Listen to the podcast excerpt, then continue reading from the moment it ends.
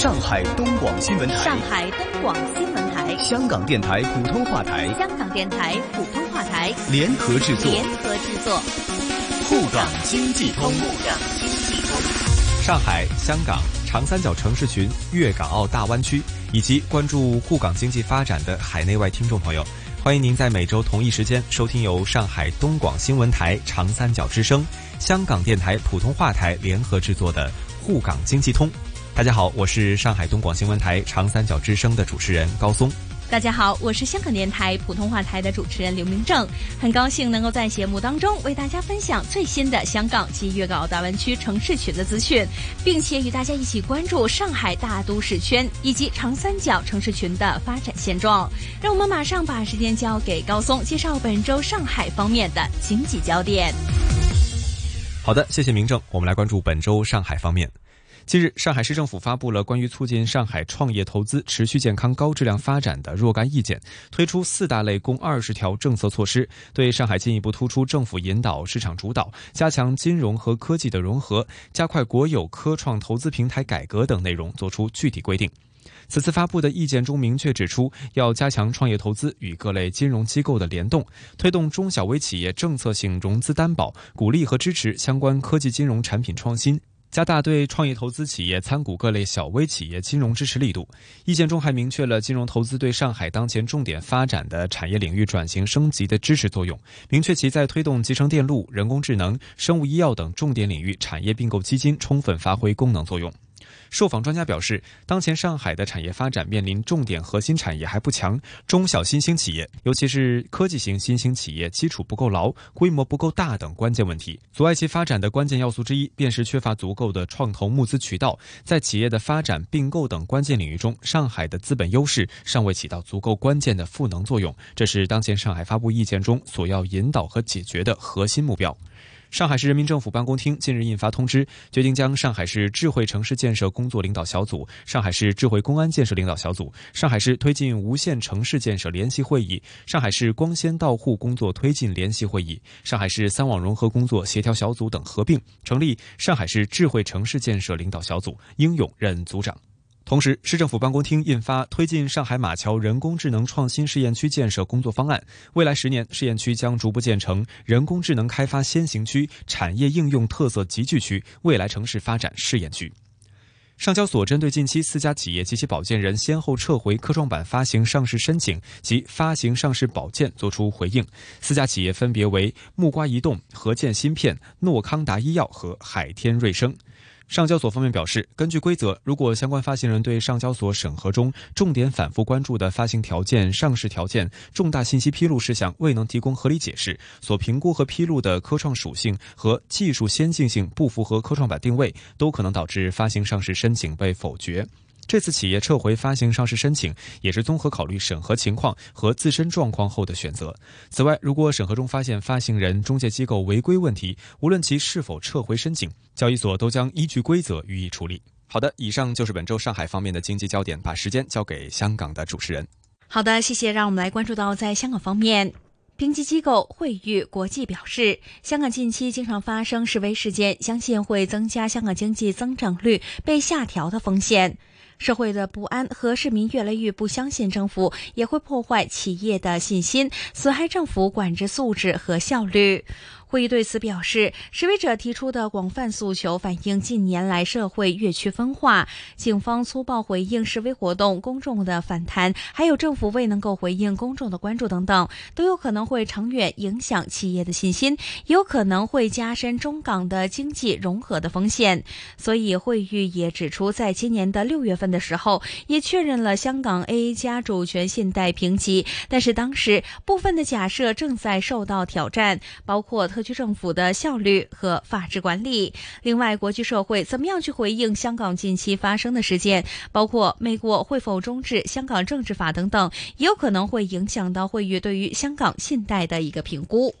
除此以外，香港美国商会在星期一的时候发表了一份对于商会成员进行的调查，显示，随着香港的街头暴力升级以及政府陷入僵局，加深外国企业的担忧，香港也正在变成了一个风险更高的地方。在回应问卷当中的成员指出，有百分之三十八点三的人认为，香港近期的政治抗议令到香港短期前景悲观，但是相信这一座城市在之后会重振旗鼓。百分之三十三点三的成员则认为，香港的长远前景已经受到不可以复修的破坏。只有百分之七点一的回应者对于香港的感觉和过去一样。而且，商会的报告在发表当天，正是中国国务院港澳办首次对香港的局势召开新闻发布会的时候。当天，香港股市开市也应声下跌三百三十一点。由此，商会也敦促香港政府应该立即采取措施和实施行动，处理近期示威根源的一个问题。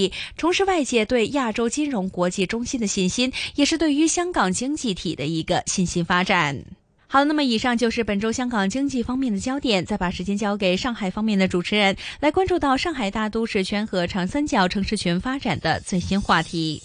沪港经济通，沪港经济通。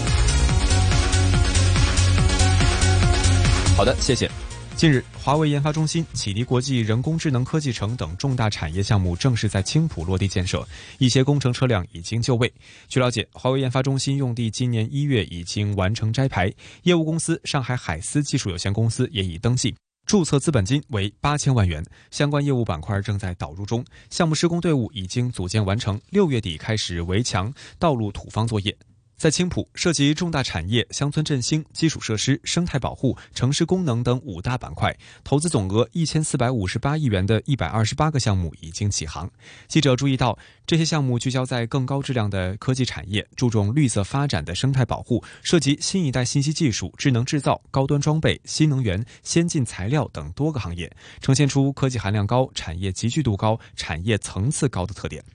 青浦区有二十一个自然湖泊、朱家角、金泽和练塘三个国家级历史文化名镇，生态绿色发展成为最大的特色。为了从源头服务长三角区域一体化发展等国家战略，青浦同步推出了高质量发展的指标体系，按照创新、协调、绿色、开放、共享五大板块，设置了三十八项指标。今年下半年，浙江将继续推动数字经济一号工程，引领产业创新。具体举措包括全面推进数字长三角、数字大湾区、移动支付之省、城市大脑、五 G 加、电子发票、智慧高速公路、未来社区、数字乡村、数字政府等十大标志性引领性数字项目。加快组建运营一百亿元数字经济产业基金，打造一百个无人车间、无人工厂，扶持一百个骨干数字企业，推进一百个数字化重大项目，实施一百个园区数字化改造，力争数字经济核心产业增加值增长百分之十五以上。下半年，浙江把大通道建设的重点放在实施好三个一小时交通圈补短板工程，开工建设铁路杭州西站枢纽、温州北站等重大项目，确保铁路杭州南站建成投用。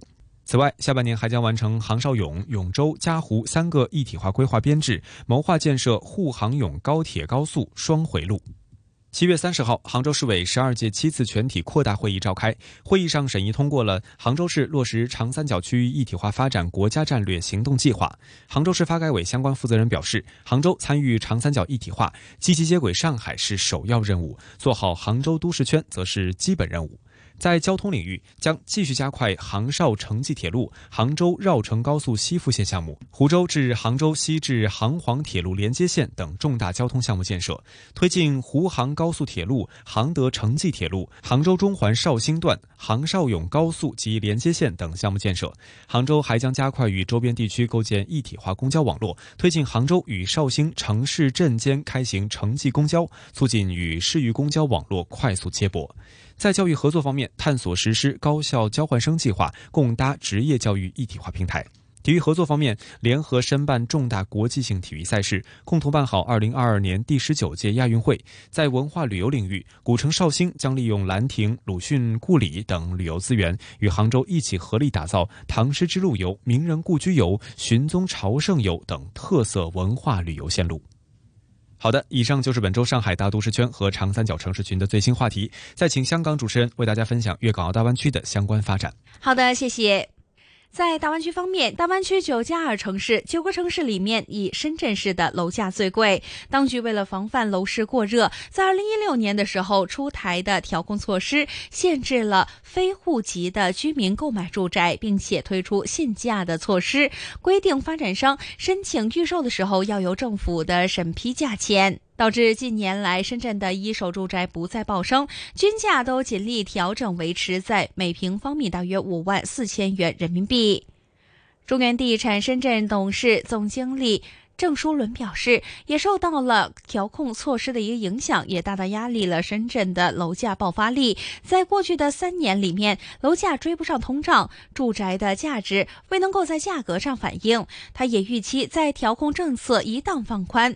他也预期调控政策一旦会放宽，将有可能会导致深圳的楼价出现报复性的增长。香港人在现在投资深圳楼市会否太高的这个问题上，郑书伦就认为，长远来说也看好了深。圳的房价升幅，认为供应量有限、人口需求、经济增长，还有资金的流向等等因素，都会利好大湾区当中的深圳房地产。但是国家政策是不准许炒卖房地产，他也建议投资者要有心理准备，深圳楼比较适宜长期持有。好的，那么以上就是有关于粤港澳大湾区城市群发展的最新分享。我是香港电台普通话台的刘明正，再次请出上海东广新闻台的主持人。谢谢明正，也谢谢大家。每周同一时间，在香港电台普通话台易线金融网节目和上海东广新闻台长三角之声中国城市群栏目共同关注沪港两地经济交流。我们下期节目再见，下周见。沪港经济通，沪港经济通。上海东广新闻台、香港电台普通话台。联合制作，联合制作。